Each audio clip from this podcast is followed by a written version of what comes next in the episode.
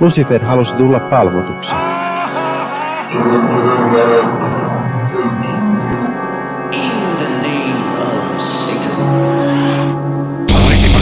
Hyvääpä, hyvääpä, hyvääpä iltaa.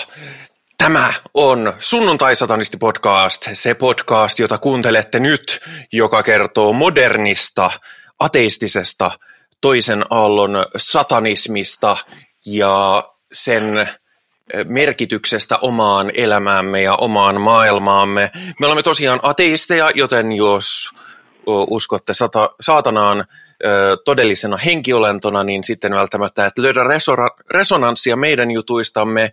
Ja myös jos olette enemmän tällaisia satanisteja, jotka ovat sillä kannalla, että, että kyllä valkoinen arjolaismies on sitä kaikkein koreinta maailmassa ja että, että kaikki muut voi vaikka polttaa sytkärillä Teboilin takapihalla, niin, niin sitten silloinkaan tämä ei ehkä ole, ole teidän ohjelmamme. Sen sijaan me olemme tätä nykyistä empaattista, tasa-arvokeskeistä ja ihmisoikeusvetoista satanismia, joka perustuu kirjalliseen saatanan myyttiin ja hänen tekemänsä inspiraatioon.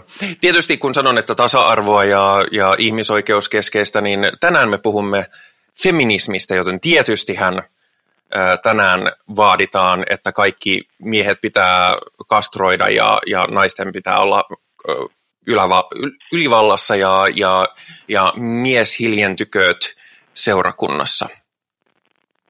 Eikö näin? Tyhjentävästi. Ehkä, ö, ehkä pikemminkin voisi sanoa niin, että jos olet, jos olet sellainen, että sinulla on tällainen ennakkokäsitys feminismistä, niin sittenkin ehkä tämä keskustelu ei ole niinkään, niinkään sinulle, koska me mennään vähän pidemmälle ja syvemmälle feministisissä konsepteissa, mutta ei, ei, ei, tahansa. Ei. Etenkin silloin tämä on sinulle. Okei, okay. mutta siis joka tapauksessa olitte mitä tahansa näitä edellä mainittuja, niin olette mitä tervetulleimpia kuuntelemaan, jos niin haluatte tehdä. Ja paikalla kanssani on jo korjauksia, korjauksia tänne heittänytkin Virgilium. Guten Abend. Ja paikalla meillä on myöskin Henri. Hyvää epäpyhää vuorokauden aikaa näin minunkin puolestani. Minä olen Henri ja toimin organisaattorina Perkeleen temppelissä ja tämän podcastin vähemmistöedustajan nimittäin valkoisena sismiehenä.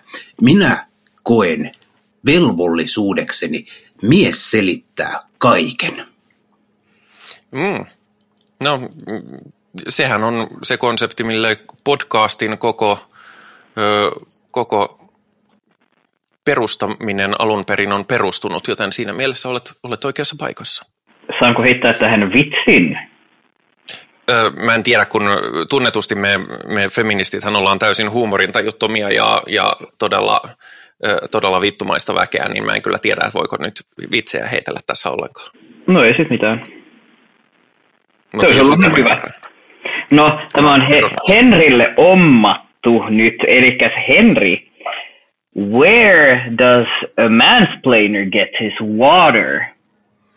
Well, actually... Uh... From a well, actually. Hyvä läppä. Olen kuullut tämän. Kiitoksia. Olen kuullut tämän aikaisemminkin. Mä luulen, että me asetettiin tämä podcastin tietynlainen kynnys nyt niin kuin tähän, ja tätä on vaikea, vaikea ylittää. Ei, ei kynnys. Mut... Hetki, mistä mä puhun? Siis se limbovanne. Limbovanne. Mutta äh, ennen kuin pääsemme miesvihan keskelle, okei, ehkä mä en edes vitsaile asiasta enemmän, me siis puhumme modernista intersektionaalisesta feminismistä, joka, joka nimenomaan tasa-arvokeskeistä. Äh, mutta ennen kuin pääsemme siihen itse asiaan, niin aloitetaan perinteisesti uutisilla. Ja tänään meillä on hyvin egoistisia uutisia, joten, joten koittakaa kestää. Henri, sinulla oli uutinen.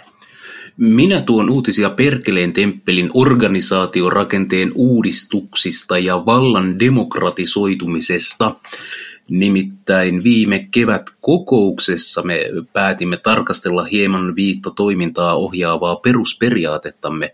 Ja niitä alettiin sitten pienellä vapaaehtoisihmisistä koostuvassa ryhmässä säätämään ja vääntämään ja viilaamaan pilkkua. Ja sitä olemme nyt tässä pari viikkoa tehneet ja kohta meillä on vähän paremmin sanellut, mutta sisällöltään aika lailla samat viisi toimintaa ohjaavaa perusperiaatetta. Hmm. Tämä on jännittävä uutinen sen takia, että kun nämä eh, viisi toimintaa ohjaavaa perusperiaatetta on nyt ratkottu ja päivitetty, niin seuraavaksi me siirrymme päivittämään Perkeleen temppelin yhteiskunnallisia tavoitteita. Ja tämä on tällainen julkinen ilmoitus, eli jos sinä haluat äänesi kuuluviin, niin silloin kannattaa ääntä käyttää ja asiasta mainita. Päätöksentekoon voi vaikuttaa esimerkiksi Perkeleen temppelin Discord-kanavalla. Mä kun luulin, että tämä on jo Henrin ikioma kuntavaalimainos. Täytä ääntäsi. Mä mietin tota... kuntavaaleihin niin. lähtöä. Mä olisin perustanut sellaisen Suomi-saatanalle puolueen, eli SS-puolueen. Ja sen teemana olisi kannabiksen aseistaminen ja abortti pakolliseksi. Mä kannatan, kannatan näitä kaikkia. Mahtavaa. Vaalivoitto on taattu. Mä en ole koskaan kokeillut kannabista. Kiinnostaa kyllä, mutta, mutta tota, en, en ole sellaiseen tilanteeseen vielä päätynyt lyhyen elämäni aikana. Huomautan, että nykyisen lainsäädännön silmissä kannabiksen käyttö on laitonta, joten myöskään minä en ole sitä tehnyt. Mm. Mikä on kannabis? Ää, mä olen, mä olen käyttänyt tai ollut käyttämättä sitä, vaikka se onkin laitonta, vaikka se onkin ihan hyvä peruste sen kokeilemiseen. Tota, sitten, äh, niin, sellaisen asian voisin sanoa, että meillähän oli, äh, ja tämäkin tapahtui Perkeleen temppelin serverillä. Me siis emme ole Perkeleen temppelin podcast, mutta koska Henri on täällä ja, ja meidän äh, kuntlijakuntamme on vahvasti samaa väkeä Perkeleen temppelin kanssa, niin myöskin sunnuntai-satanistin Discord-kannuton Perkeleen temppelin serverillä me vietimme viime lauantain katsoen Black Mass Appeal-podcastin järjestämää, järjestämää Faust Fest. Festivaalia. Festivaalia, eli satanistista virtuaalista musiikkifestivaalia. Mitenkäs se meni? No helvetin siistiä. Mulla ei hetkeen ollut, ollut niin hauskaa. Se oli ihan kuin olisin kuunnellut musiikkia. Hmm. Se on kyllä totta. Se, se oli semmoista yhteisöllistä niin musiikin nauttimista, mitä tässä nyt viime aikoina ei ole sille ihan liikaa joutunut kärsimään. Kyllä, meitä siinä muutama ihminen oli ja siinä striimiä katseltiin ja sitten livenä kommentoitiin ää, musiikkia ja jotkut niistä olivat, olivat hyviä ja jotkut niistä olivat vähemmän hyviä ja sitten siellä oli Lixtetrix, joka omisti koko shown. Kyllä siellä, oli, kyllä siellä oli kovempiakin, mutta siis Lixtetrix on tämä minun nykyinen taite, hevitaide al, aliakseni. Ja vähän puhuin viimeksi kun demoneista puhuttiin, että mistä tämä kyseinen nimi on tullut, mutta, mutta joo, mä olen myöskin laittanut, jos, jos ei halua katsoa koko parin tunnin showta, mitä kyllä suosittelen vahvasti, mutta jos on kiinnostunut näkemään, että millaistas, millaistas myykkää se, se piinyt tekee, niin, niin mä olen myöskin uploadannut minun Lixtetrix YouTube-kanavalleni sen minun vajaan 10 minuuttisen esiintymislotin sellaisenaan, jos sen haluaa käydä vilkaisemassa. Ja saanen huomauttaa, että äänimaisema tässä esityksessä on vain osa kokemusta, sillä tanssimuuvit tekivät minun lähtemättömät vaikutuksen. Joo, mun, mun suhtautuminen tanssimiseen, etenkin silloin kun mä, mä esiinnyn, on se, että en osaa tanssia, en ole koskaan osannut tanssia, en halua opetella, joten tanssin täysillä. Kyllä, ja se, se, se oli aivan loistavan ihailtavaa äh, kakofonista energista koreografiaa. Kyllä. Huikea. Kiitos, kiitos kehuista ja kiva kuulla, että meni, meni tota, tai toimi, mutta, mutta tosiaan itse, itse en, en osaa sanoa omista suorituksistani ja tekemisistäni mitään, joten, joten jokainen tehkööt omat johtopäätöksensä, jos haluavat. Jos eivät halua, niin sitten ei tarvitse. Ähm, mutta ö, siinä on oikeastaan uutiset. Meillä on myös tulossa seuraava sunnuntai-satanisti esittää tässä suht lähitulevaisuudessa, koska me jouduttiin se yksi perumaan silloin, silloin kun mulla oli teknisiä ongelmia täällä päässä. Eli nyt, ö, nyt kun tietokone taas toimii, niin, niin katsomme lähitulevaisuudessa sen elokuvan, joka piti katsoa silloin, eli Crossroads-elokuvan liittyen jälleen kerran musiikkiin, koska – koska me päätettiin tämä silloin, kun me oltiin vasta tehty tämä saatanan musiikkiteemainen jakso. Onko tämä se Britney Spears-elokuva? Ei se. Hitto. Kyseessä on 80-luvulla oleva, 80-luvulta oleva blues-elokuva, joka, joka käsittelee myyttiä siitä, että, että Robert Johnson meni tienristeykseen ja myi sielunsa paholaiselle, jotta osaisi soittaa ja tehdä ihan – parhaan mahtavia kappaleita ja, ja elokuvassa nähdään muun muassa itse saatana. Kun sä sanot, että tämä käsittelee myyttiä, niin sä kuitenkin tarkoitat, että on dokumentti faktoista, eikö? Aivan, anteeksi. Mehän kaikki tiedämme, että, että Karate Kid on oikeasti blues-muusikko. Yes. Ähm, mutta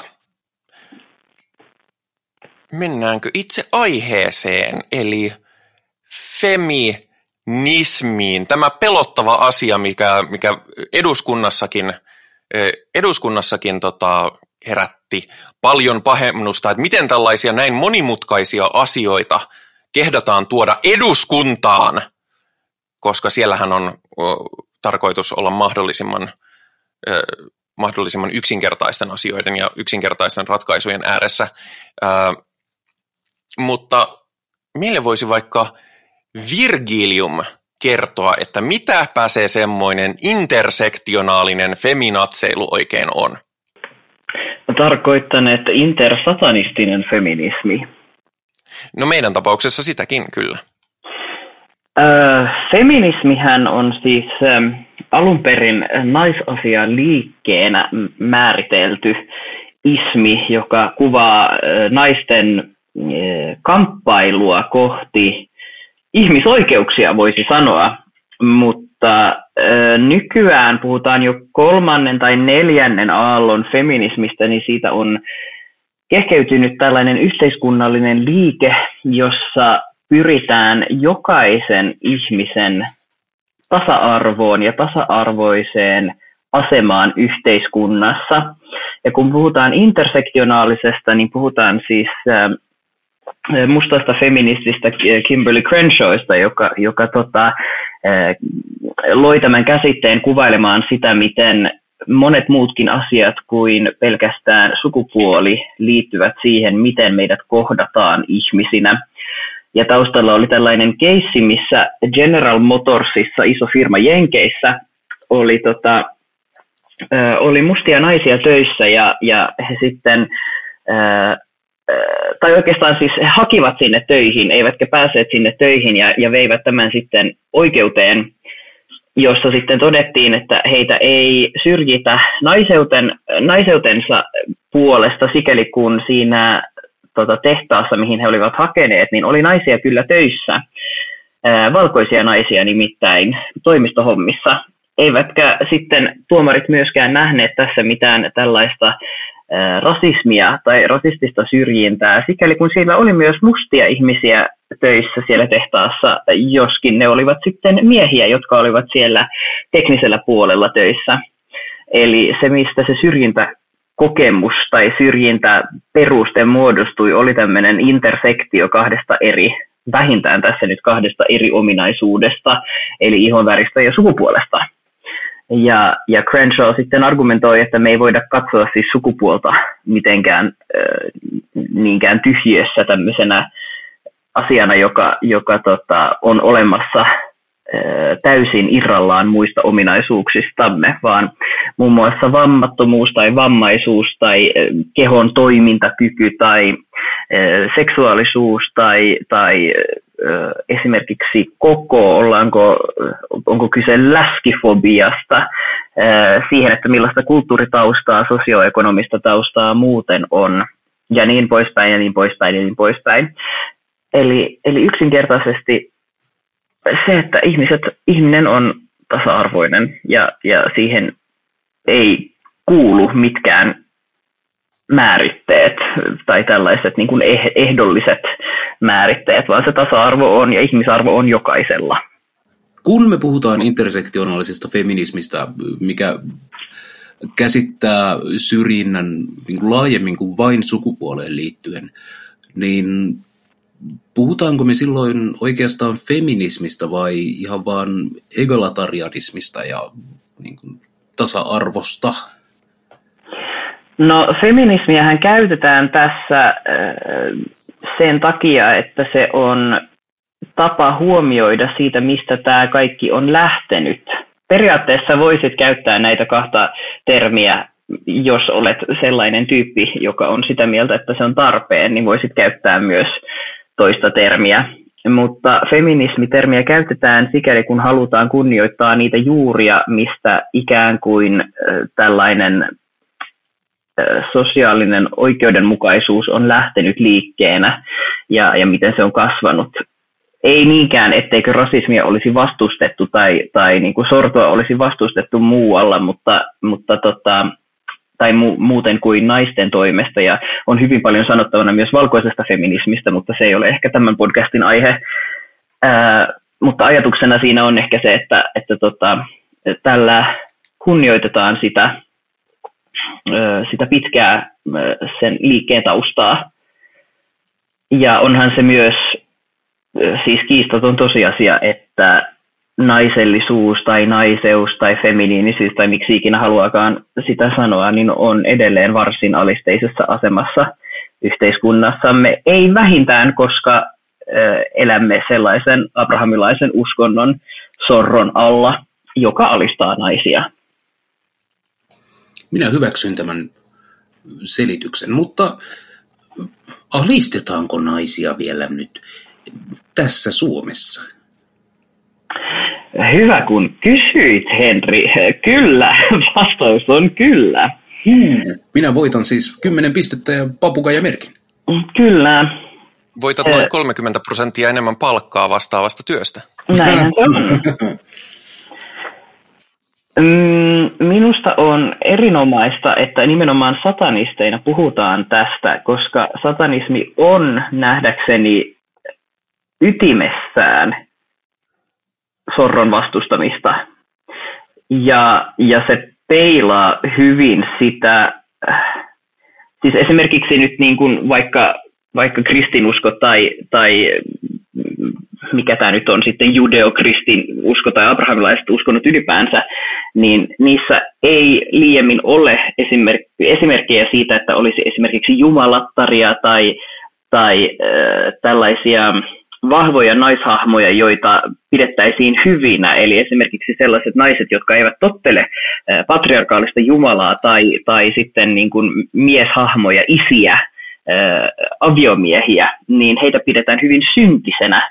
Ja, ja kuuntelin tämän teidän edellinen jaksonne, missä puhuttiin Lilithistä, jota sanotaan välillä tämmöisenä arkkifeministisenä tämmöisenä feministiseksi hahmoksi, että siinä kohtaakin, kun Jumala lähetti hänen peränsä enkelit, miespuoliset tai, tai mitä lie sukupuolettomat tai miespuoliset enkelit häntä hakemaan, niin hän tässä vahvassa naiseudessaan totesi, että haistakaa pitkä kikkeli, että minä hänen tule takaisin. Ja myös se, että, että tota, kun puhutaan synnistä tai, tai ihmisistä, jotka ovat kirkon mielestä tehneet syntiä, niin myös esimerkiksi satanisteja, niin, tota, niin niitä käsitteitä on sekoitettu aika vapaasti.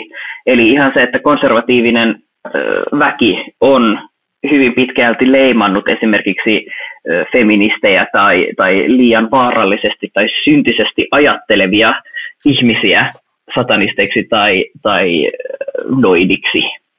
Eli Jack Blackmore on, on itse esimerkiksi sanonut, että, että, tämä, että hän näkee tämän sen, että, me, että feministeinä ja, ja, tota, ja vapaa-ajattelijoina otamme nämä termit satanisti tai, tai noita itsellemme tai itseämme kuvailemaan, niin se on oikeastaan vain tapa niin kuin ounata, miten tämä nyt suomen, miten tämän suomentaisi, eli we're really owning up to that oli se, mitä hän taisi sanoa, eli se, että se on semmoista oman äänen löytämistä, että, että niin kauan kun te väitätte, että me ollaan tällaisia, niin kai me sitten ollaan tällaisia, että entäs sitten? Ja on myöskin ollut näitä, aina välillä näkee, jotkut vieläkin heiluttelee lähinnä Jenkeissä, mutta kuitenkin niin tällaisia kyltejä, joissa lukee, että jos olet mitään näistä asioista, niin saatana, olet saatanan pauloissa ja sitten siellä on tyyli niin kuin kasvissyönti ja, ja ää, kirjojen lukeminen ja, ää, ja, ja totta kai feminismi, ää, liberaalien äänestäminen ja tällaista. Ja mä oon silleen, että joo, joo, allekirjoitan, allekirjoitan. Mä en kyllä joogaa. Mä, mä joogaankin. No niin, oishan se pitänyt tietää. Uh, mutta joo, siis minä nyt olen ollut tässä semmoisena vitsilinkona aluksi, mutta, mutta kun puhutaan vakavasti, niin nimenomaan intersektionaalisessa feminismissähän on uh, tarkoitus se, että katsotaan kaikkia uh, tasavertaisuutta heikentäviä puolia, ja niitä puolia voi myös olla – miessukupuolisuus. Esimerkiksi meidän yhteiskunnassamme vain mies, mieheksi määritellyt ihmiset ovat esimerkiksi asevelvollisia. Miehille annetaan keskimäärin, en tiedä onko Suomessa näin, mutta globaalisti miehille annetaan keskimäärin suurempia rangaistuksia meidän oikeuslaitoksessa ja, ja edelleen esimerkiksi nuo nämä huoltajuuspäätökset suosivat nais, naisiksi määriteltyjä lähes tilanteessa kuin tilanteessa. Eli se ei ole pelkästään se, että naiset hyvä, miehet paha, vaan, vaan kyseessä on nimenomaan risteytys, risteytys kaikkia näitä asioita. Ja omalla kohdalla tietysti muun sukupuolisuus ja transsukupuolisuus on hyvin vahvasti siinä keskiössä, koska, koska ne on äh, molemmat asioita, jotka vaikuttaa siihen, miten minua kohdellaan päivästä päivään koko ajan. Ja itse kun olen vielä niin, niin radikaalin tempun tehnyt, että olen, olen hylännyt oman maskuliinisuuteni kirurgikin pöydällä asti, niin, niin minähän, minähän se vasta pelottava olenkin. Moi vaan. Kyllä, minusta on hyvin tärkeää huomata se, että, että vaikka Piinit on tällainen äh, hauska vitsi henkilö tässä, niin me ollaan kyllä siirrytty aika kauas siitä ajatuksesta, että feminismi olisi miesvihaa. Tai siis varmasti on niitä vanhan kunnan äh, miesvihaajia myös, en yhtään sano, vähän kuin esimerkiksi on naisvihaa vähän niin kuin laajalti meidän yhteiskunnassa, niin varmasti tälläkin on vastavoimansa. Mutta kun puhutaan modernista feminismistä, niin puhutaan kyllä lähtökohtaisesti ajatuksesta siitä, että sukupuolta voitaisiin tarkastella kriittisesti. Ja myös esimerkiksi feministinen kysymys on hyvinkin pitkälti vaikka juurikin asevelvollisuus tai, tai, tota, ö, tai huoltajuuskysymykset ja isyyskysymykset ja isän oikeus esimerkiksi siihen omaan, omaan tota, perheeseen ja, ja niin kuin näin. Tämä on, voisinpa mä lentää lentokonetta ja äh, vetää lentokoneen perässä tätä, mitä juuri sanottiin, ja sitten voisin paikantaa jokaisen reddittiä käyttävän riemuidiootin ja lentää lentokoneella hänen olohuoneensa ja vetää turpaan. Nimittäin, äh, nimittäin jonkin verran seuraan olen semmoinen lurkkaaja ja seuraan internetin keskustelupalstoja jostain syystä. Mulla on tällaisia masokistisia piirteitä. Ja milloin ikinä sanotaan feminismi, niin auta armias, kyllä joku tulee kertomaan juurikin nämä asevelvollisuus sitä ja huoltajuuskiistat tuota toista. Ja olisi hirveän kiva, että tämä niin kuin ymmärrettäisiin sisältyvän feministiseen niin kuin agendaan. Kyllä, nämä ovat ongelmia. Mikä on pointtisi? Kyllä, tämä on hyvin haastavaa sikäli kun tämä yleensä lopettaa keskustelun, jos kysytään, että kun sinä olet feministi, niin sinä nyt varmasti tässä et ikinä pärjäisi armeijassa. Ja sitten olet sillä että no, et itse asiassa mä olen sitä mieltä, että, että, tota, että se on epätasa-arvoista, että miehiä pakotetaan asepalvelukseen. Haluatko puhua siitä? Niin siis sitten niin kuin ne keskustelijat katoavat kuin pierus Saharaan. Ei kukaan halua puhua siitä, että on feministi, joka on samaa mieltä sun kanssa. Eihän se sitten ole kiva enää, sä et saa meuhkata. Niin ja sitten on niin kuin tälle, se, mikä myöskin unohtuu, että kyllä nämä, nämä on miehiin tai mieheksi määriteltyihin ö, kohdistuvia konkreettisia ongelmia. Ö, niitä on mainittu tässä niin kuin, ö, viidestä kymmeneen. No, sitten jos puhutaan ö, naisista ja, ja muista ö, muista tota, noin heikommassa asemassa olevista sukupuolista, niin voisin listata niitä noin sata aika saman tien, niin sekin on asia, mikä, mikä kyllä sisältyy siihen, äh, mutta, mutta tota, se,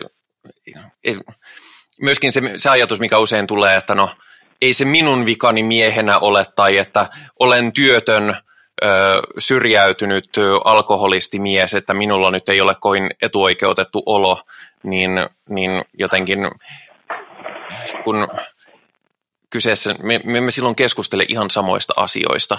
Myöskään me emme keskustele asioista, jotka mitenkään sulkisi toisiaan, että, että kun jotkut näkee, jotkut näkee ihmisoikeudet kovin nollasumma pelinä, niin kuin lähtien myös hyvänä esimerkkinä tasa-arvoinen avioliittokeskustelu. Jotkut heterot kokivat, että, että jos samaa sukupuolta olevat saavat mennä naimisiin, niin sitten heidän avioliittonsa on jotenkin vähempiarvoista, joka, jonka logiikkaan mä en pääse sisään, mutta, mutta joka selkeästi tulee jostain hyvin, hyvin syvältä emotionaalisesta ö, paikasta, koska niin monet ovat niin vahvasti sitä mieltä. Niin, minä olen ollut, minä olen ollut kohta 15 vuotta vaimoni kanssa heteroavioliitosta. Ja siinä vaiheessa, kun tasa-arvoinen avioliittolaki tuli voimaan, niin, niin kyllähän se niin kuin pahalta tuntui, koska, koska ei sellaisia vaihtoehtoja ollut silloin. En tajunnut. Mä olin, aikana, mä olin aikoinaan, sanoin silleen, että, että tota, ennen kuin ymmärsin olevani trans, niin mä olin silleen, että ja olin vielä mieheksi juridisesti määritelty, niin oli silleen, että minä, minä en suostu menemään naimisiin, koska se ei ole tasa-arvoista, mutta voisin mennä hetero, heterona rekisteröityyn parisuhteeseen. Mutta sekään ei ollut mahdollista ja nykyään onneksi se, se tota, tämä tasa-arvokysymys on ratkaistu.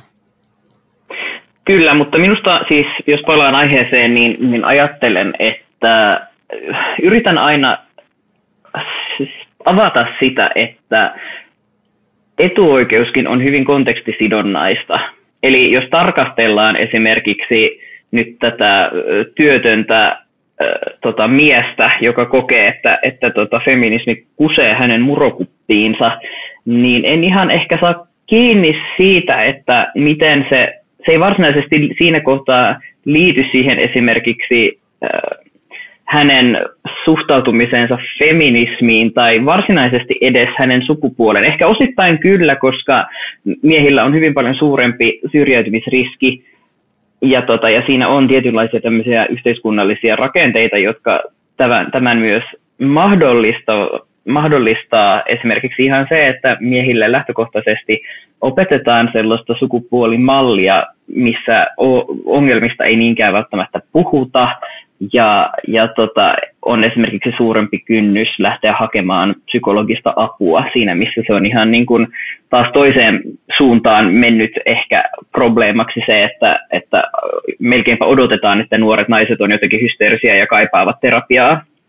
Niin mä ajattelen sitä, että vaikka sä et ole siinä kohtaa niin kuin sen, sen tota luokka-aseman tai sosioekonomisen aseman osalta etuoikeutettu, niin sulla on silti tietynlainen miesetuoikeus – Vastaavasti taas esimerkiksi musta nainen, joka on työllistetty, kärsii rasismista ja misogyniasta, vaikka hänellä on se työ, eli hän on etuoikeutetumpi siinä mahdollisesti siinä sosioekonomisessa aspektissa, kun sitten taas rasistisissa kysymyksissä tai, tai niin kuin sukupuoleen tai ihonväriin liittyvissä asioissa hän on hyvin paljon huonommassa jamassa tämän, tässä yhteiskunnassa useimmissa yhteiskunnissa. Eli tämä ei ole tämmöistä, niin kuin, siis se on absoluuttista ja se ei ole semmoista, niin kuin, mä pidän termistä oppression olympics, se ei ole semmoista kilpailua, että kuka kerää eniten plussa- ja miinuspisteitä, vaan se on hyvin kontekstisidonnaista ja, ja tota, kerta kaikkiaan monimutkaista. Joo, mä siis ymmärrän niin kuin sen tunteen, jos lähdetään puhumaan, että miehet ovat etuoikeutetussa asemassa ja jos sattuu itse olemaan mies ja huonossa asemassa, niin se niin kuin tunnetasolla tuntuu vittuilulta ää, varmasti monesta ja se saattaa olla niin kuin osana, osasyynä näistä niin kuin, äh, kiukunpuuskista ja siitä öyhytyksen määrästä, mikä nousee. Mutta sä mainitsit Virgilium tuossa yhden asian, johon haluaisin tarttua. Nimittäin nämä yhteiskunnalliset tai siis kasvatukselliset asenteet, mitä meillä esimerkiksi on, on että nuoret miehet eivät, aja, eivät hakeudu ää, psykoterapian hoitoon tai, tai muuhun tällaiseen niin kuin mielenterveyshoitoon. Kuinka paljon tästä on ihan meidän niin kuin rakenteellisesti yhteiskunnasta ja kuinka paljon tästä sitten on vaan ihmisten asenteita ja tapoja? Voiko ne toisaalta erotella toisistaan? No voi, me voidaan säätää, säätää laki, että laki, että kaikki ovat tasa-arvoisia, mutta se, että kasvat, kasvatetaanko nuoret miehet tänä päivänä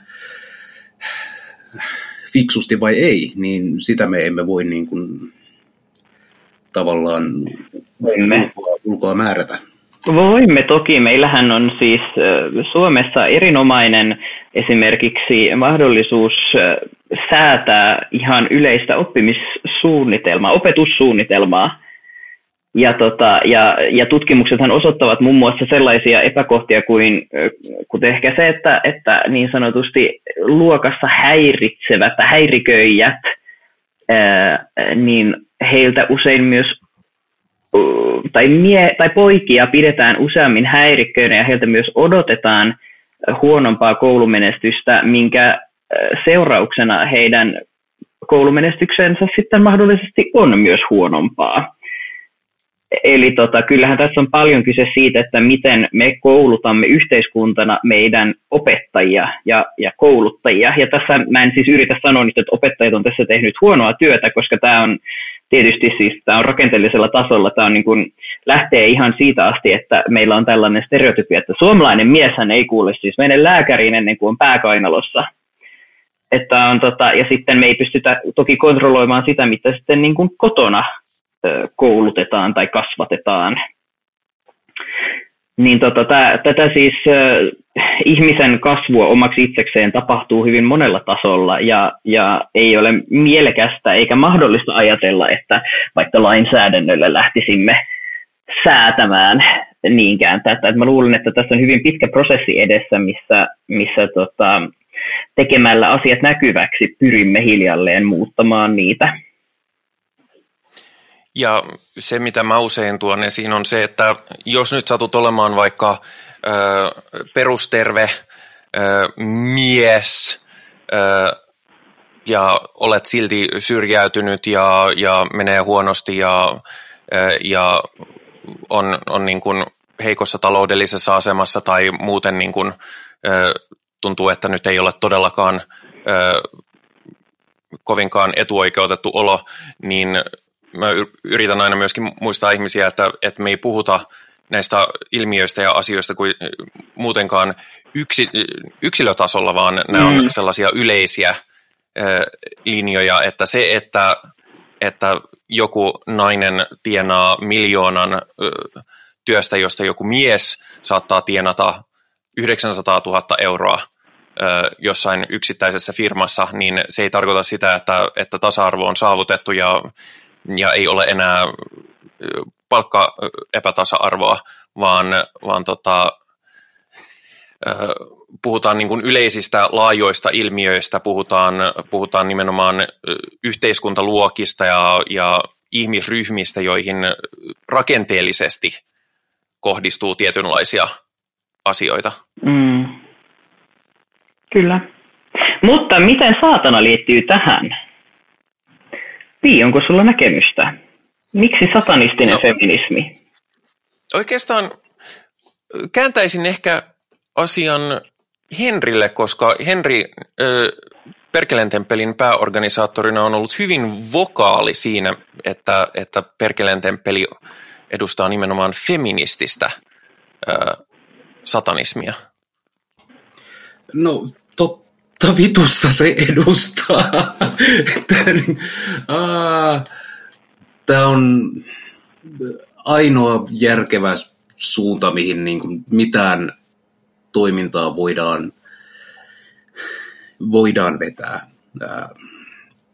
toki tässä on, on ehkä mun omaa niin kuin asenteellisuutta tasa-arvokysymyksiin, mutta feminismin on oltava mun mielessäni satanismin, satanismi on niin kuin feminististä, äh, ihan niin kuin, no en halua sanoa, että essentialtaan, mutta äh, perusperiaatteeltaan, koska historiallisesti naiset ovat niitä niin päätöksenteon ulkopuolelle jätettyjä äh, yhteiskunnallisesti heikommassa asemassa ja systemaattisesti sorrettuja. Ja se niin kuin totta kai satanismi on feminismistä, fe, fe, feminististä. Ja niin. Lisäksi, lisäksi jos, jos äh, Perkeleen temppeli ei olisi feministinen, niin se saattaisi myös tuoda lieveilmiönä mukaan sellaisia ihmisiä, jotka, äh, jotka, jotka nimenomaan vastustavat feminismiä. Esimerkiksi jos me käytettäisiin termiä egalitarianistinen satanismi, niin siinä olisi implisiittisesti feminismi vastaisuus mukana. Mä en tiedä, oliko tässä mitään järkeä tässä mun Mä saan hyvin kiinni. Mm-hmm. Ja siis itse mä näen myöskin sen, mihin, mitä Virgilium alkuvaiheessa viittaskin jo, että, että siis lähes kaikki teistiset uskonnot ovat jo perusluonteensa kautta epätasa-arvoisia. Koska jos meillä on teistinen ö, olento, niin meillähän on myös teistinen valtarakenne. Joku on sinun yläpuolellasi joku on se, joka päättää, ja koska meillä on niin vahvasti ö, patriarkaalinen ö, yhteiskuntajärjestys ollut melkein kaikkialla maailmassa niin pitkään, niin sen takia myöskin nämä uskonnot on kehittynyt hyvin ö, miesvaltaiseen alaan. Ö, varmasti on sellaisiakin uskontoja, joissa teistisiä uskontoja, joissa feminiiniys on jossain toisenlaisessa asemassa, mutta ainakin niin kuin tältä, tältä maailmankalta tässä kulttuurikehyksessä katsoen, niin, niin fundamentaalisesti meidän uskonnot ovat äärimmäisen patriarkaalisia ja haluavat nimenomaan ylläpitää tietyn hyvinkin epäterveen status quoon näissä asioissa. Kyllä, ja äh, mulla on itselläni, äh, minun isäni oli, oli monta asiaa, ja ihmishirviö ei ole hänestä niin kuin, äh, tarpeeksi vahva termi, mutta kaiken muun hyvän lisäksi hän oli myös avoin sovinisti. Ja tällaisessa ilmapiirissä kasvaneena itse olen niin omaksunut tiettyjä sellaisia ei-rakentavia niin kuin ajatuksen kulkumalleja, joista on täytynyt aivan erikseen niin kuin tietoisesti opetella eroon, ja se työ on edelleen käynnissä. Ja osittain sen takia mä koen niin kuin feminismin tärkeäksi, koska se on tärkeä asia minulle. Otetaan tähän lisäksi se herätyskristillinen vaiheen, jossa tasan tarkkaan opin naisen paikan ja miehen roolin perheessä, niin feminismi yhdistettynä satanismiin muodostaa mulle sellaisen asian, joka jossa mä tiedostan omat rajallisuuteni ja sen, että tätä työtä pitää tehdä. Ja osittain sen takia mä näen sitä työtä tehtäväksi myös kaikkialla ympärilläni ja yhteiskunnassa. Mm. Musta on tosi tärkeää jotenkin, siis mä ymmärrän, että löytyy tällaista tarvetta heittää läppää miesvihasta hyvin, hyvin, hyvin vahvasti, mutta mun mielestä on tosi tärkeää nähdä, että juurikin tällaisissa organisaatioissa, kuten Perkeleen temppelissä tai, tai sellaisissa, missä siis on lähtökohtaisesti myös paljon miehiä. Tämä on siis Seth Katzin tota, kynästä konsepti, että, tai hän kirjoittaa, että maskuliinisuus ja mieheys eivät ole lähtökohtaisesti myrkyllisiä, eikä kaikki maskuliinisuus ole toksista näin ollen. Eli se, hän vertaa sitä siihen, että, että silloinkin kun me puhutaan juustohamppareista, niin me ei samalla, me ei esimerkiksi tehdä oletusta, että kaikki ham, kaikissa hamppareissa on juustoa, vaan jotkut on juustohampurilaisia ja niissä on juustoa, ja sitten on hampurilaisia ilman juustoa, ja samalla tavalla on mieheyttä tai maskuliinisuutta, missä ei ole toksisuutta, ja se ei niin kuin kohdistu miehiin itsessään, vaan siihen kulttuuriin, mihin kasvatetaan ja, ja niihin aspekteihin, jotka tekevät siitä problemaattista. Ja minusta on tärkeä osa esimerkiksi satanistista feminismiä myös tunnistaa ja, ja niin kuin nostaa esille sellaisia mm, versioita tai sellaisia kuvia tai, tai sellaisia... Mm, aspekteja miehekkyydestä tai maskuliinisuudesta, jotka on tosi ei-toksisia, koska mä näen itse, että esimerkiksi saatana hahmona, tai jos me puhutaan vaikka Baphomet-patsaasta, niin edustaa nimenomaan tosi semmoista ei-myrkyllistä maskuliinisuutta, eh, semmoista maskuliinisuutta, joka tunnustaa ja, ja tunnustaa ja tunnistaa, että on olemassa muutakin kuin maskuliinisuutta, joka tuo näkyväksi, että on variaatio, on olemassa moninaisuutta ja se on tosi hieno asia. Mä näen, että satanistisessa kuvastossa on hyvin paljon tällaista. Siis itse näen Baphometin hyvin vahvasti tämmöisenä niin kuin ei-binäärisenä tai, tai niin kuin muunsukupuolisena hahmona melkeinpä. Ehdottomasti. Siis Baphomethan on, niin kuin, Baphometissa yhdistyy monet tällaiset niin kuin, äh, vasta-elementit on niin kuin ylhäällä ja on alhaalla oikealla ja vasemmalla on eläin ja ihminen on feminiininen mm. ja maskuliininen ja ne kaikki on niin kuin harmoniassa keskenään ja se on se, on, se, on se Baphometin niin kuin fucking pointti. Mm. Löytää se laajempi laajempi ymmärrys asiasta. Kyllä. Ja sitten samalla toisaalta niin muistutan siitä, että semmoinen niin ei kaikki miehet retoriikka on myös todella problemaattista. eli, tota, eli lähtökohtana on, on ehkä se, että silloin kun puhutaan esimerkiksi naiserityisistä asioista tai transerityisistä asioista, niin silloin ei ole myöskään, myöskään satanismissa tai satanistisessa feminismissä ää, miesten paikka vaatia tilaa itselleen. Eli mä tahdon itse ajatella, että satanistisessa feminismissä on nimenomaan sitä tilaa nähdä ja tulkita asiat monella tavalla. Make sense. Kyllä, kyllä, kyllä meikkaa senssiä. Anteeksi. Herra, herra Jumala. No anteeksi, siis tää on nyt tämmöistä, kun mä oon lukenut hirvittävän paljon aiheesta englanniksi, ja tää on, no, näin. Mut siis, se, on, se, on jo, se on jo paha homma, jos satanistisessa podcastissa täytyy huutaa, että Herran Jumala. Kyllä. Pahoittelen kaikille, pahoittelen kaikille rumasta kielenkäytöstä. Niin, Joo, sisältövaroitus, uskonto. Tota, ö... Mutta jos mä sanon vielä sen verran, että mun mielestä satanistisessa, satanistisessa feminismissä on nimenomaan tilaa ja, ja mahdollisuutta myös miesten tehdä esimerkiksi erinomaista tasa-arvoon perustuvaa niin sanottua miesasia ää, tota, aktivismia.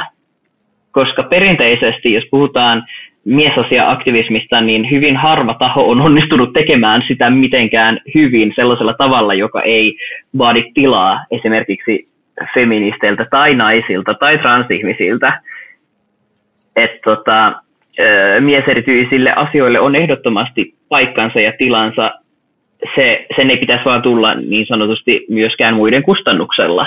Eli sitä tilaa on ja, ja mun mielestä tämä niin kuin, isämme saatanan niin kuin, käsien alla tässä kauniissa äh, valtakunnassa on tilaa tälle ja en mä tiedä, mitä mä selitän. Musta on jotenkin hirvittävän kaunis ajatus ja mä itse näen tässä hirveästi potentiaalia.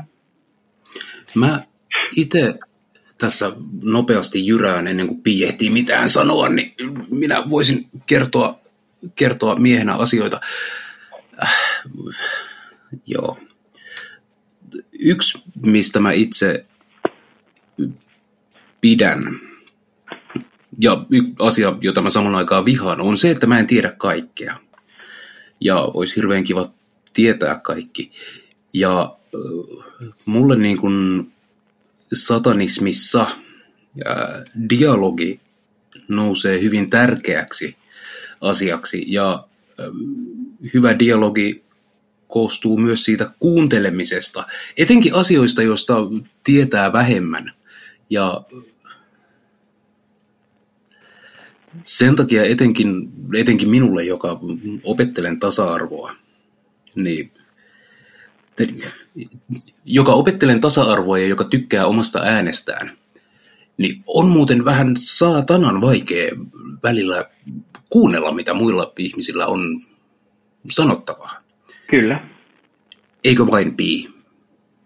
Kyllä. Tota, mä, mä tunnistan itsessäni jopa, vaikka olen itse kohtuullisen, kohtuullisen syrjittyä ja heikkoasemaista vähemmistöä, niin mä tunnistan, koska mulla on paljon etuoikeuksia. Olen asun maassa, jossa valkoihoisuus on, on enemmistöä – puhun paikallista kieltä, olen kansalainen, olen toimintakykyinen näin niin kuin fyysisesti ja olen, olen niin sanottua valtaväestöä, niin kyllä mä huomaan, että mun on joskus ollut, ollut tuskallista todeta, että hei, nyt esimerkiksi tässä yhteydessä, missä ollaan, ei siis nyt kirjaimellisesti tämä yhteys, mutta jokin yhteys, missä on, niin to, todeta vaikka, että jos otetaan vaikka esimerkkinä, että, että mä oon ollut tilanteessa, missä, missä puhutaan vaikka saamelais erityisistä kysymyksistä ja siitä, kuinka vittumaista, vittumaisia asioita me valtaväestön edustajat tehdään ja sen takia tarvitaan jotain saamelaisen erityistä työtä tai huomioon ottavuutta ja sitten tulee semmoinen, että no, mutta kun minäkin haluan osallistua, niin, niin kyllä se, se vaatii sen tietyn tiedostamisen, että hei kun ei, tässä, tämä ei nyt ole minulle ja, ja se on ok, koska mullekin on tärkeää, että on asioita, joihin ei tunge, tunge vaikkapa siis ihmiset tai heteromiehet, niin, niin tota, Pii, ei, äh, siis... ei, ei, ei, pii, ei pii tunkemista. Äh, siis, okei, okay. tarkoitan nyt tässä tapauksessa esimerkiksi sitä, että jos mä oon Tinderissä Ja, ja tota noin, minä etsin naispuolista seuraa näin niin kuin nais, femini-identiteetillä, niin mä en, mä en kaipaa sinne semmoisia ällöjä äijiä huohottamaan. Ja siis kun tar- sanon ällön äijän, en tarkoita, että kaikki äijät, äijät ja miehet on ällöjä, vaan tarkoitan niitä tietynlaisia ällöjä äijiä, jotka, jotka lähettelee asiattomia viestejä treffipalveluissa, jos niitä ei voi sulkea kategorisesti pois. Mm. Ja mä olen joskus se henkilö, joka on tar- tarpeellista sulkea pois. En tiedä, onko tämä keskustelu se sellainen, mutta, mutta siis... Mutta siis se on tuskallista ja se on ikävää huomata, että hei, en ole tervetullut jonnekin. Ja tulee semmoinen, että mutta, mutta enhän minä ole tehnyt mitään. Ja se on niin kuin, silloin nimenomaan on tarkoitus, tärkeää tiedostaa se, että nyt kyse ei ole minusta henkilönä, vaan nyt on kyse rakenteesta. Ja samalla tavalla siis tuossa aikaisemmin, kun Virgilium mainitsi toksisen maskuliinisuuden tai miehisyyden, josta puhutaan paljon ja joka helposti tosiaan ymmärretään niin, että, että, tota, että jotenkin maskuliinisuus tai miehekkyys on pahasta jo itseisarvona. Ei se ole, vaan nimenomaan kun puhutaan tosku, toksisesta maskuliinisuudesta, niin sehän on justiinsa sitä, mikä rajoittaa sitä, millainen mies voi olla. Usein kysytään kysymys, että no minkä takia naiset voivat käyttää housuja, mutta miehet ei saa käyttää mekkoja. No saahan ne käyttää, mutta meidän yhteiskunnan mielty, se miltä me mielletään maskuliinisuus on niin rajoittunutta, että jos olet mies ja haluat käyttää mekkoa, niin se nähdään jotenkin sinulle heikkoutena, jotenkin fundamentaalisesti negatiivisena asiana, koska se liittää sinut jollakin tavalla feminiiniyteen, ja feminiiyshän on vähempiarvoista. Mm. Mun on pakko hypätä tähän, koska itsehän menin silloin 15 vuotta sitten naimisiin ja vaimollani oli kaunis valkoinen häämekko ja minulla oli kaunis musta nahkainen mekko. Ja jumalauta, että siitä sai pahaa silmää sieltä penkkirivistöstä ja pappikin meni vaikeaksi, mutta just sen takia se oli niin parasta. Kyllä. Hmm. Minulla on myös ja tällä siis... hetkellä kynsilakkaa. Ja siis vaatekappaleissahan ei ole mitään sukupuolittunutta, ainoastaan niillä latauksilla, mitä meillä me, niille annetaan ö, yhteiskunnallisesti, tuodaan niitä merkityksiä, joten vielä sata vuotta sitten, ja eikä tarvitse välttämättä mennä edes niin kauas, niin nainen housuissa oli, oli skandaali. Ja tässä tullaan tähän intersektionaalisuuteen, eli, eli se, että miten muut ominaisuudet, risteävät ominaisuudet vaikuttaa tähän. Eli se, jos nyt vaikka sanotaan, että joku tämmöinen niin kuin, kuka on nyt tämmöinen suuri miesnäyttelijä, öö, joku vaikka Jasper Pääkkönen kuule, marssis keskellä Helsinkiä joku hame päällä, niin joo, jotkut reagois, mutta todennäköisesti sitä pidettäisiin semmoisena ihan niin kuin hauskana temppuna tai siistinä juttuna, että tässä nyt vähän joku rikkoo sukupuolirajoja. Kun sitten taas, jos vaikka äh, esimerkiksi ruskea mies tai ruskea muun sukupuolinen, joka luetaan mieheksi, tai vastaavasti, jolla on muita tällaisia ominaisuuksia, joka ei tee hänestä yhtä kuulia yhteiskunnan silmissä kuin Jasper Pääkkösestä, niin hän todennäköisesti kohtaisi paljon huonomman vastaanoton ja saattaisi riskeerata jopa väkivaltaa sillä. Eli se, että se niin kuin yhteiskuntastatus muuten, luokka, työ, äh, ihonväri, äh, ihan kaikki vaikuttaa myös siihen, että siinä ei ole pelkästään se mieheys. Minulla olisi kysyttävää. Kysyhän. Mm, kun, kun, kun. Ihmiset riskeeraa väkivaltaa niin kuin, sukupuolensa tai seksuaalisen suuntauksensa tai what fucking ever kautta. Ja mitä enemmän näitä ladotaan päällekkäin, niin sitä varmemmin ja tilastollisesti todennäköisemmin saa väkivaltaa. Mutta Mutta käsittääkseni, ja korjatkaa jos olen väärässä, ää, feministinen työ ei ole pelkästään sitä, että me saadaan ihmiset, no ei hakkaamaan toisiaan, vaan meillä on myös sitä sisäistä työtä tehtävänä. Eli meillä on uhkia ulkopuolella, jotka on kirjaimellisesti sitä, että joku tulee dösärille ja vetää sua turpaan, mutta meillä on myös uhkia sisäpuolella. Meikkaako tämä senssiä? Joo, haluatko vielä jatkaa tästä? Mitä sä tarkalleen ajattelet? Uh, mä tarkalleen ajattelen sitä, että me ollaan nyt puhuttu näistä niin kuin ulkoisista, mutta mitä... Mistä tunnistan, että minulla olisi uh,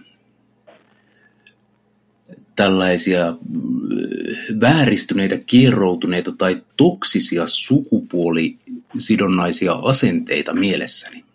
Ja mitä minä voin asialle tehdä? Se onkin vaikea kysymys, koska en usko, että on olemassa mitään semmoista valmis mallia, että mitä noudattamalla, niin näin susta tulee hyvä feministi. Lähtökohtaisesti se, jos sä huomaat, että itse kuvittelet tietäväsi jonkun toisen asioista enemmän kuin hän itse, niin silloin ollaan hakuteilla. Eli tämä on se, missä mä yleensä pyrin reagoimaan itsessäni. Ei niinkään, etteikö niitä automaattisesti tulisi niitä reaktioita. Siis sehän on varsin inhimillistä, että meillä tulee vaistomaisesti sillä, että me nähdään ihminen ja me ajatellaan heti, että ai jestas, onpas toi nyt jotenkin erilainen kuin minä, tai toi on saletisti tätä tai tätä, ja sitten me lokeroidaan se päässämme. Se on siis täysin luonnollista. Se, mikä tässä ehkä merkkaa, on se toinen reaktio, että mitä me tehdään tällä meidän ensireaktiolla – että jos mä vaikka näen nyt, ää, näen Henrin kadulla ja, ja olen itse harras kristitty ja ajattelen, että, että oi että, että toi on nyt saletisti kuulen niin kuin lapsia uhraava satanisti, koska Henri saattaa herättää tällaisia reaktioita, jos hänet näkee mahdollisesti.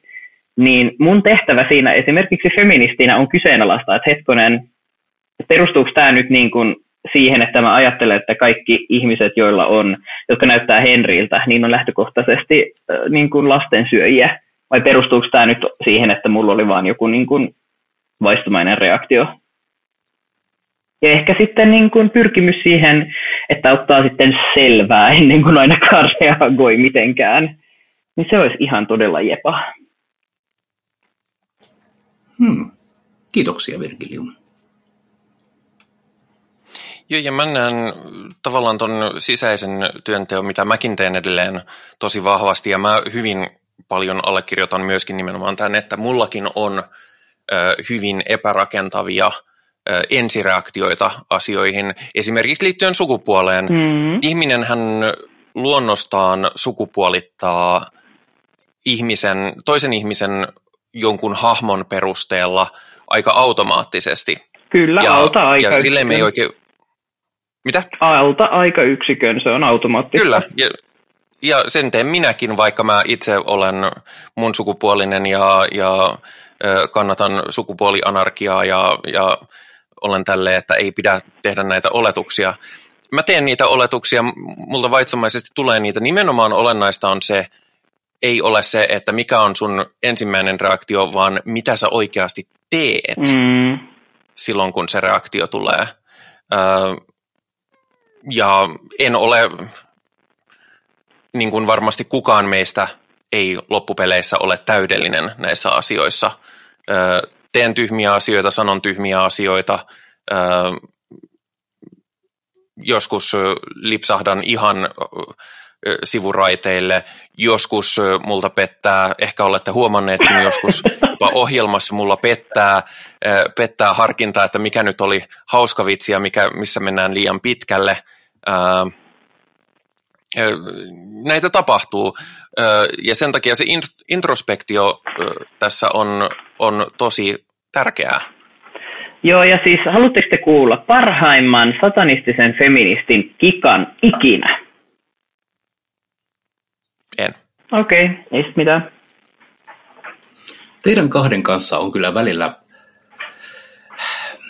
työskentelyä tämä podcastin tekeminen. Virgilium, ole hyvä. No kyllä. Mun erinomainen tapa on on, ei ole al- alku, siis tämä on vanha tapa, mutta siis minä pysähdyn ja minä ajattelen, että VVSD, what would Satan do? Ja sitten mä mietin, että olisikohan saatana oikeasti tiedätkö, sitä mieltä, että mun nyt kuuluisi lähteä huutamaan jonkun hyvännäköisen naisen perään, että hyvä perse. Ja sitten mä totean, että en mä usko, että se ajattelisi näin. Et mä uskon, että saatana tässä nyt edustaa tällaista tyyppiä, joka on kyllä uskalias ja, ja rohkea ja äh, kapinallinen, mutta se ei ole perseestä. Ei se ole ääliö, eikä se ole epäkunnioittava hahmona. Joten en ehkä nyt lähde tähän. Tästä muuten tullaankin mielenkiintoiseen teemaan, jota sivuttiin, äh, sivuttiin aikaisemmin, on, on nimenomaan niin kuin, äh, saatana maskuliinisena versus feminiinisenä versus äh, muun sukupuolisena tai sukupuolettomana hahmona. Tietysti saatanahan ei ole oikeasti olemassa, joten, joten siinä mielessä saatana voi määritellä itselleen mieluisella tavalla. Ja minä en liene ainoita ihmisiä, jotka mielellään hahmottaa saatana nimenomaan feminiinisyyden ja femiin, femiinin kautta. Esimerkiksi, esimerkiksi käsittääkseni Twin Temple mm. orkesteri on sanonut, että, että tota, noin, mm, ja että, että, että we love her – ja mä jotenkin näen saatanan mieluusti feminiinisenä hahmona juurikin sen stigman takia, mitä, mitä nämä samat uskonnot, joiden, joille vastareaktiona satanismi on syntynyt, niin stigmatisoi nimenomaan feminiiniyttä.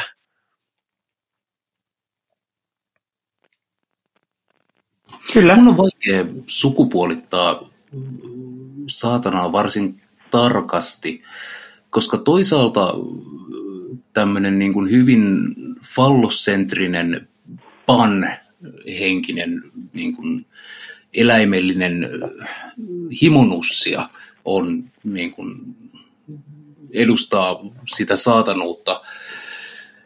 Toisaalta sitten taas tämmöinen niin kuin, äh, personifikoitu Lilith esimerkiksi on, on sitä saatanaa ja, ja näiden, näiden kahden ääripään välillä on miljoonavärinen spektri ja jos me katsotaan romantiikan ajan niin kuin,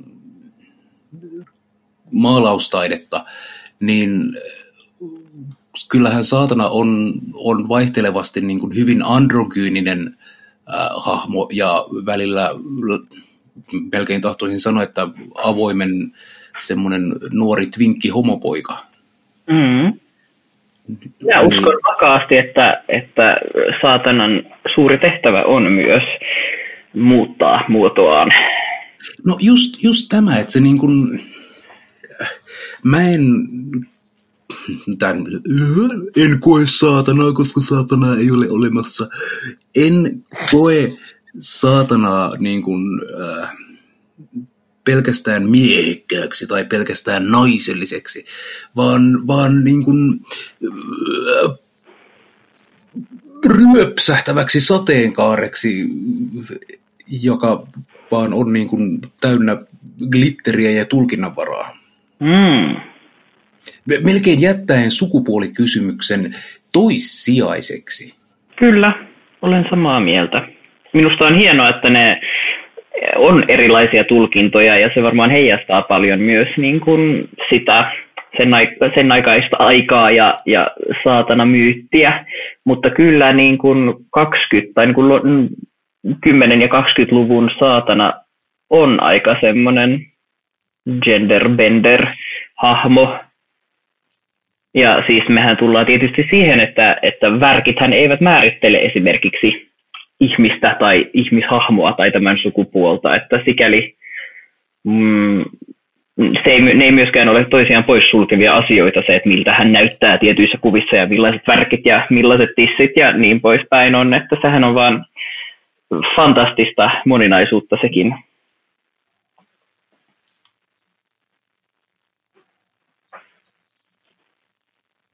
Niin, ja siis saatanan kuvaushan ö, myöskin historiassa edustaa sitä, että mitä silloin on haluttu hehe, demonisoida ö, siinä ajassa ja siinä tilanteessa, ö, mikä on nähty jotenkin pahana tietyssä ajassa. Twinkit, homopojat on, on ehkä olleet sitä silloin, kun tätä kuvakieltä on tehty ja joskus muulla on se on ollut jotain muuta. Kyllä ja siis siihenhän, siis jos, jos puhutaan ihan niin kuin siitä, mitä raamatussa sanotaan, niin puhutaan ensisijaisesti, äh, kun puhutaan ihmisistä, niin, niin eihän siinä puhuta satanisteista, vaan, vaan nimenomaan noidista tai, tai niin kuin, mä en itse asiassa varma, että mi, miten se on kirjoitettu suomenkielisessä uusimmassa käännöksessä, mutta ainakin englanniksi puhutaan hyvin pitkälti äh, witchcraftin synnistä. Mm.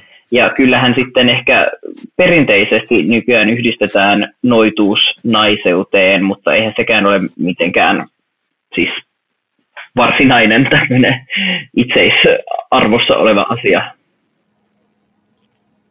Mä, mä koitan niin, vastustaa sitä, että mä tuun Well actually, mutta Suomessa, Suomessa noidat olivat pääasiassa miehiä. Mm. Tämä on stereotypia, siis, jonka mä haluan murtaa. Ja siis monessa paikassa, missä oli näitä noita vainoja ja noita oikeudenkäyntejä, niin, niin syytettyjä oli, oli samoissa määrin, ellei jopa joskus enemmän miehiä kuin naisia, kuten myös tuomittuja. Että, että se on siinä mielessä todellakin tämä noita velho jaottelu on, on suht moderni, joskin meillähän on myöskin hyvin erilaiset mielikuvat, jos mietitään sanoja noita ja velho. Mm. Öö, velhoushan nähdään huomattavasti positiivisempana asiana usein. Mm. Velhot on sellaisia kivoja merlineitä, jotka jeesaa, jeesaa kuningas Arturia ja, ja, ja välillä ne tekee vähän jotain pientä alkemiaa ja sen sellaista ja, ja kaikilla on tosi, kaikilla on tosi jeeskivaa. Kyllä, ja noidat on ne kusipäät, jotka asuu metsässä ja sitten ne tanssii alasti ja ne on oikeasti vanhoja rumia naisia, vaikka miehet näkee ne nätteinä tyttöinä ja sitten ne vahingossa panee rumia naisia, kun luulee niitä näteiksi. Siis joo, siis tämän takia muun muassa feminismi, siis onhan tässäkin mm. Hollywood-versiossa ihan valtavasti misogyniaa. Tai jos lähdetään puhumaan pölyisestä kuule Antonista, Eli esimerkiksi siitä, mitä hän kirjoittaa siinä. Siis sehän on niin kuin suuri syy siihen, miksi nähdäkseni meillä on velvollisuus puhua fem- feminismistä osana satanismiamme, koska jos, jos lähdetään lukemaan esimerkiksi Pölyisen Antonin, eli Lavein kirjoituksia siitä, että millainen on satanistinen nainen ja millainen on satanistinen mies ja mikä on naisen tehtävä satanistisessa seurakunnassa ja, ja niin poispäin, niin silloinhan siis sehän edustaa hyvin pitkälti sellaista hyvin problemaattista, to say the least, tota, ymmärrystä esimerkiksi sukupuolesta. Mm. Jo, Laveihan on kirjoittanut teoksen nimeltä The Satanic Witch. Kyllä. Joka on aika, aika, se on aika menoa ja meininkiä, kun Setä Anton vähän kertoo, mikä on naisen, miten, miten nainen käyttäytyy, mm. kun hän on vapaa. Näin se on.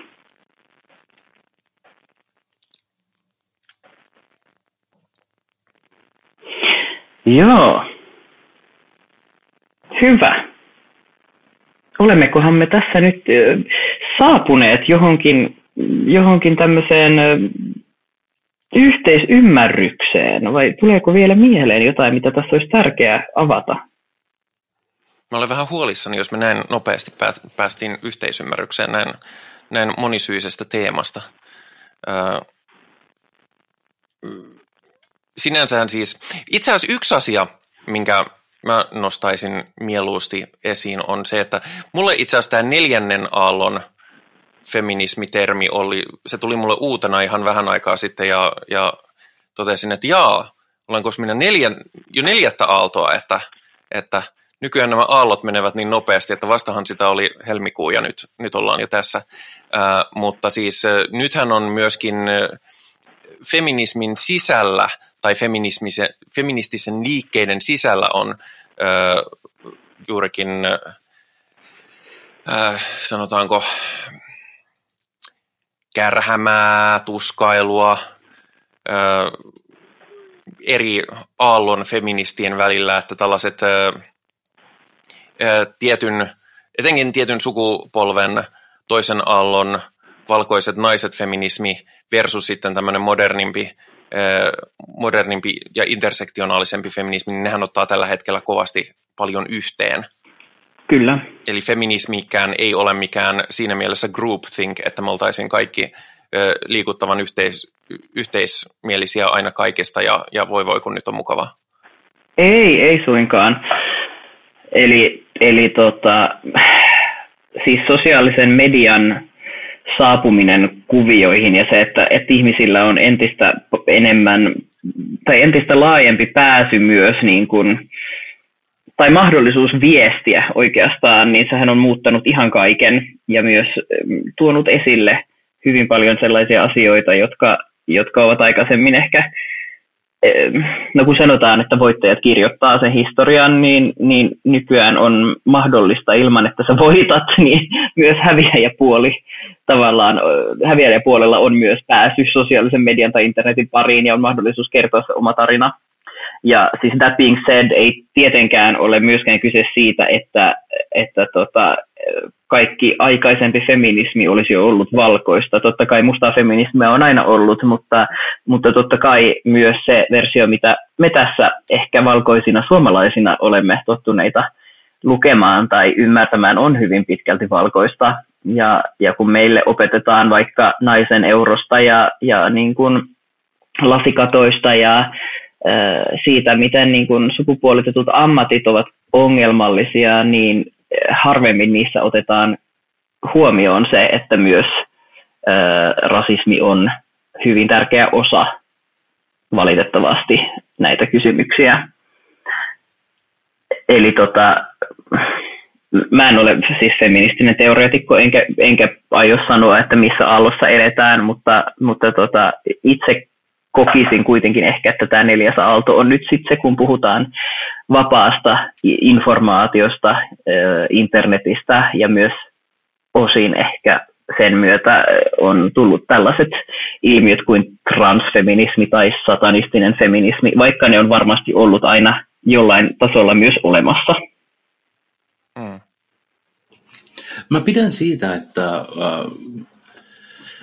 tutkiessani hyvin pintapuolisesti feminismiä ja sen historiaa, niin sellaiset omat historialliset kirjailijat ja taiteilijat, joita olen fanittanut, niin esimerkiksi William Blake, tämä englantilainen profetaalinen näkyrunoilija, hän oli, oli niin kuin,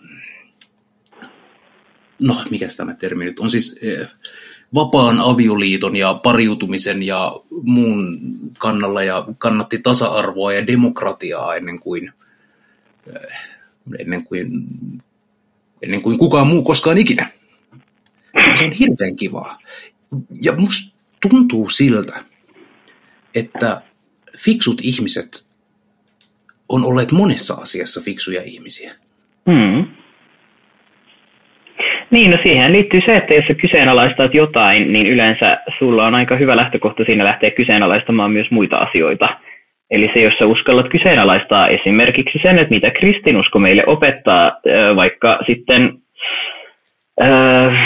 sanotaanko nyt miehen alistumisesta Jumalalleen, niin siitä ei ole hirveän pitkä matka siihen, että sä mietit myöskin sitä, että aivan hei tämä Eeva-juttu, missä nainen nimenomaan laitettiin kantamaan vastuu tästä niin kuin lankeamisesta ja synnistä, eikä niinkään siis hän niin kuin kusetti sekä tavallaan Jumalaansa että Aatamia, niin onko tässä nyt oikeasti joku juttu?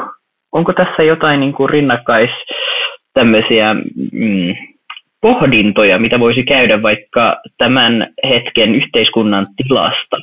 Hmm. Koitatko, koitatko sanoa, että jos annat paholaiselle pikkusormen, niin sehän vie koko käden?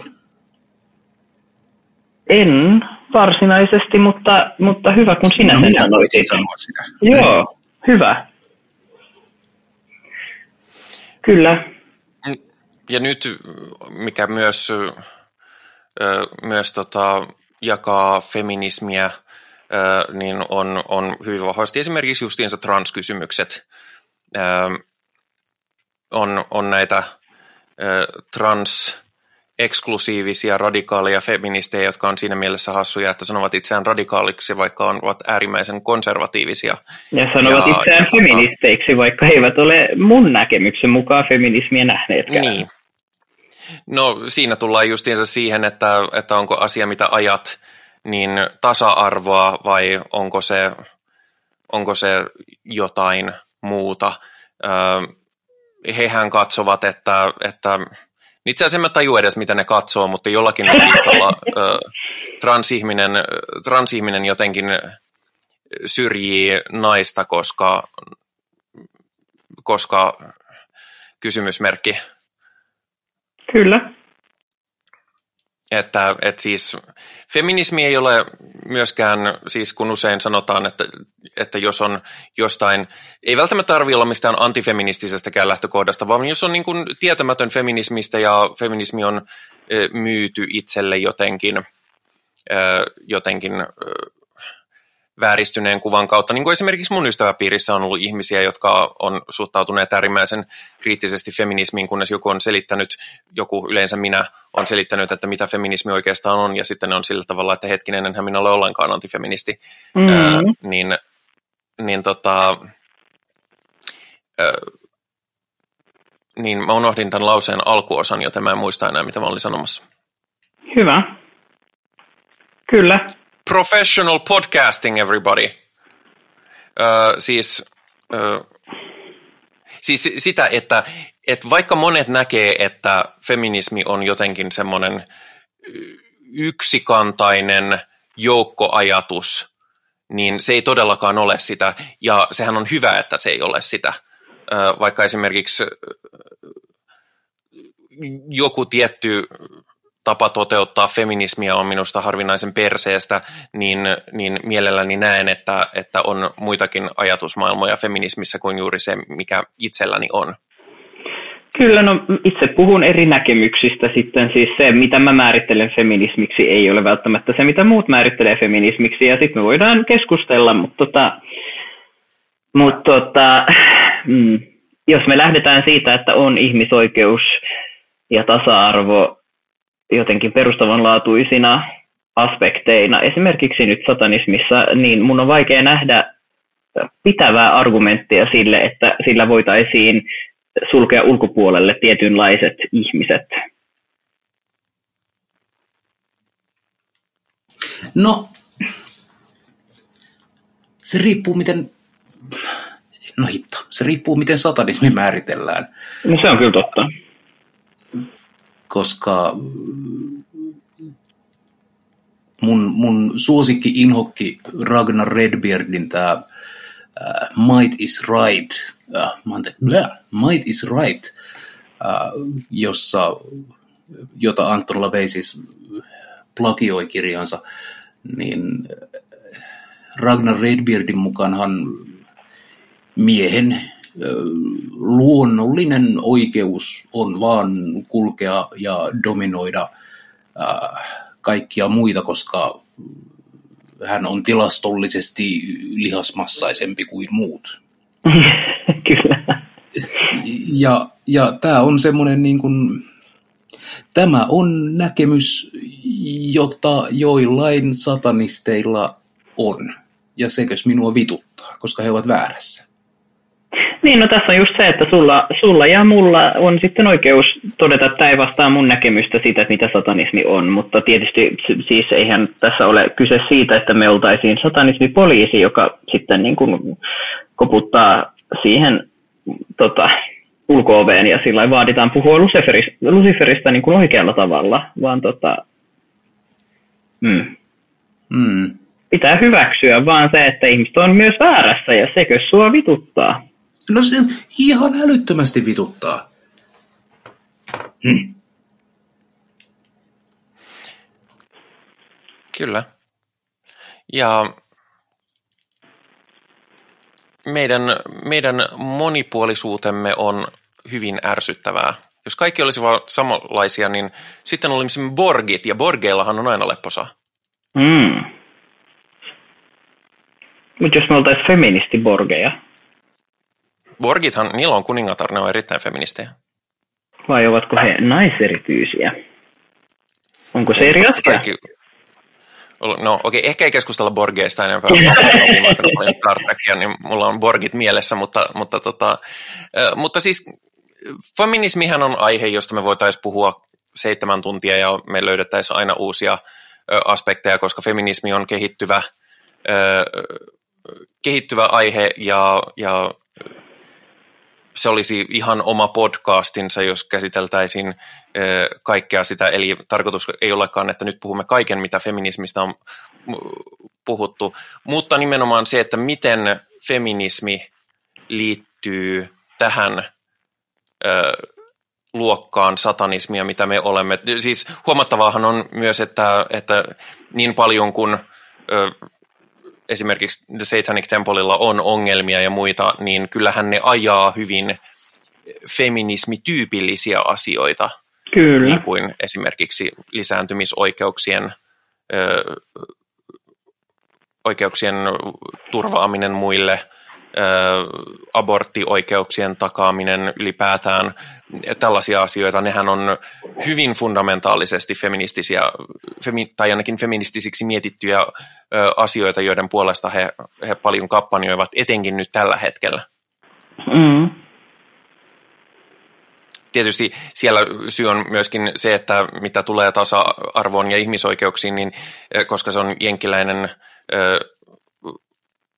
jenkiläinen lafka, niin Jenkeissähän tällä hetkellä lisääntymisoikeudet ja naisen, naisten tasa-arvo on erityisen suuren hyökkäyksen kohteena. Meillä se, no voidaan keskustella, onko se täälläkin sitä vai onko täällä jotain muita akuutimpia tasa-arvokysymyksiä, mitä, mitä meidän täytyy, ö, mihin meidän täytyy tällä hetkellä suurin huomio keskittää, mutta Kyllä. ne on myöskin itselleni tärkeitä.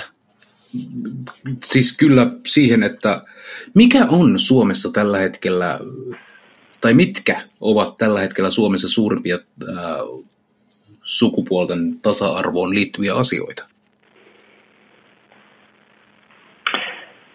No se riippuu varmasti siitä, siitä, että keneltä sä kysyt. Mutta tota, Minä kysyn teiltä, koska... mm, Niin. Tyhjentävää vastausta et varmastikaan saa, koska mä, mä tuun muistamaan 16 uutta asiaa heti, kun me lopetetaan tämä podcast, mutta kyllä mä näkisin, että esimerkiksi translainsäädäntö on tällä hetkellä todella, todella suuri ristiriita, samaten samapalkkaisuusperiaatteet, asepalvelus, vanhemmuuslaki, joka ei tunnista niinkään vanhemman sukupuolillista itsemääräämisoikeutta.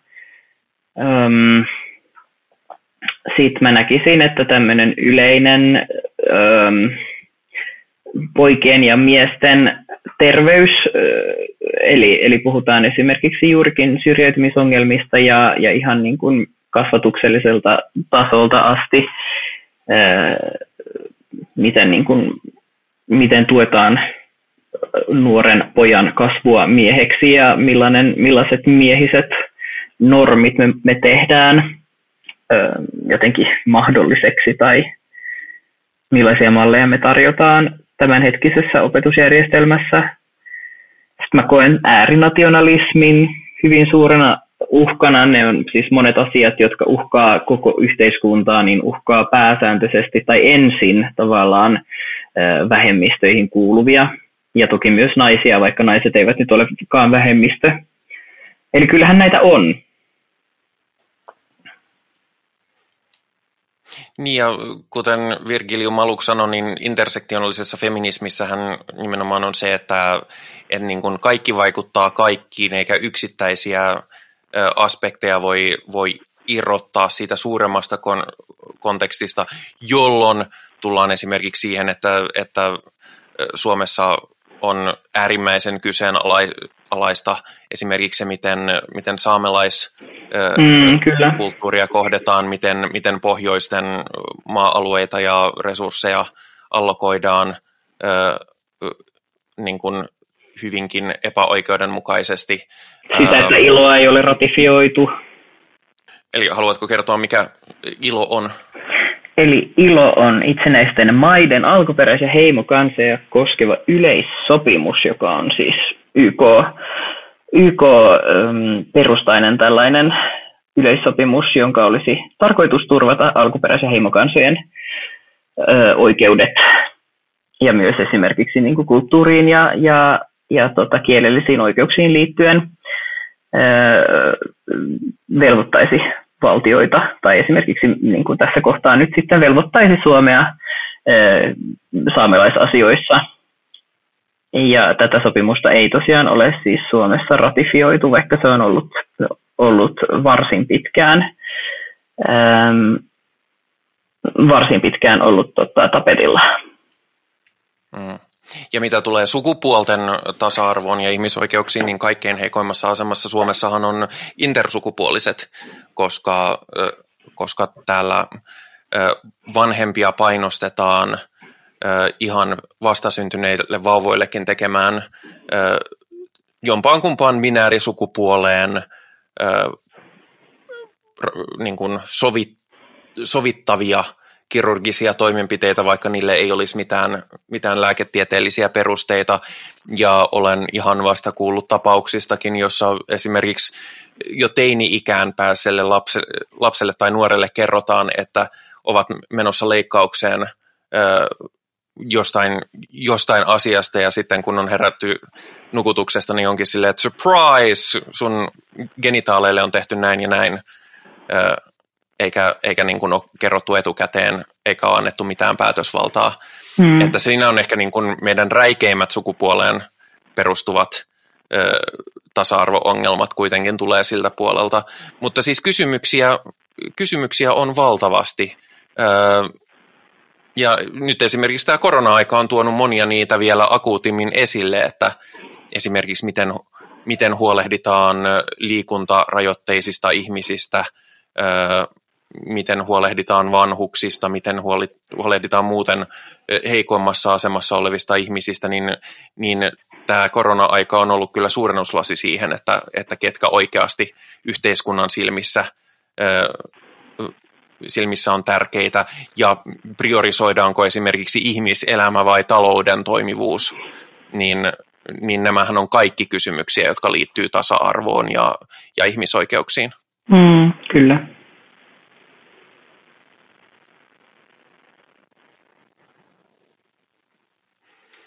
Vastasiko tämä Henrin kysymykseen? Vastasi, kyllä. Ja niin kuin, niin kuin yleensä, niin asiat, joilla on väliä, on paljon monimutkaisempia kuin, kuin, kuin toivoisin. Mä tykkäisin, että asiat olisi helppoja ymmärtää. Minun. Mutta kun minä, minä olen vain mies, Ai lopetetaanko tämä podcast nyt tähän? Ai, ai koko mm. podcast? Joo, se oli tässä. Emme, emme, voi tehdä, emme voi tehdä ohjelmaa, koska, koska Henri miehenä ei, hänellä nyt vaan ei ole kapasiteettia. Mm.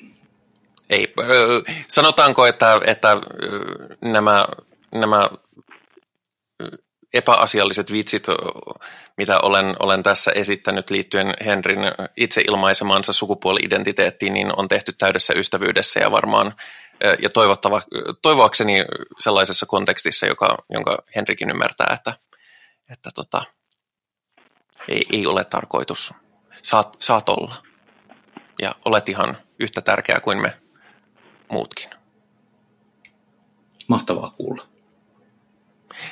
Mutta ehkä tästä aiheesta jatkamme toiste syvemmin ja tämä on erityisesti aihe, josta olisi kiva kuulla ajatuksia myöskin kuuntelijoiltamme.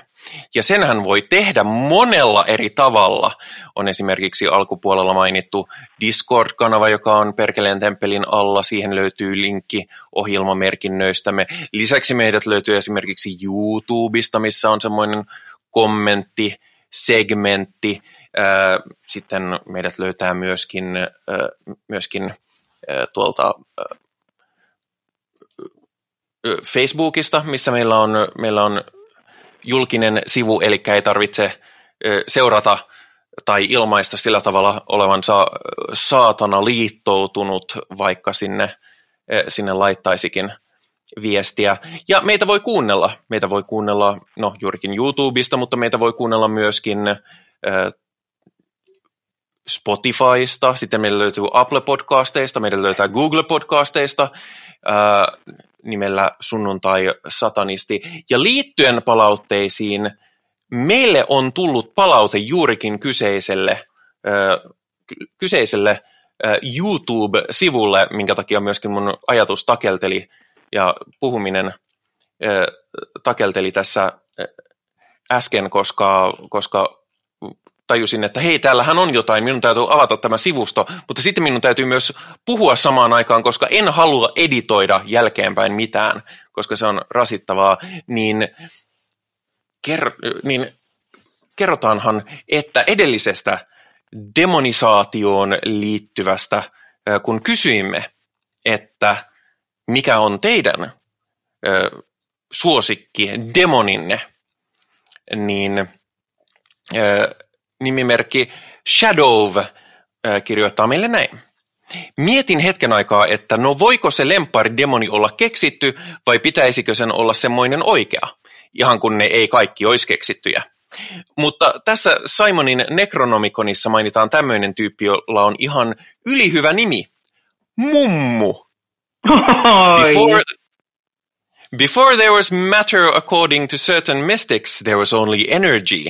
This spirit is summoned to impact knowledge of this divine and cosmic fire to the magical aspirant. Ihanaa. Onko se divine energy nyt sitten mummu? Se on nyt sitten mummu. Minä hyväksyn tämän.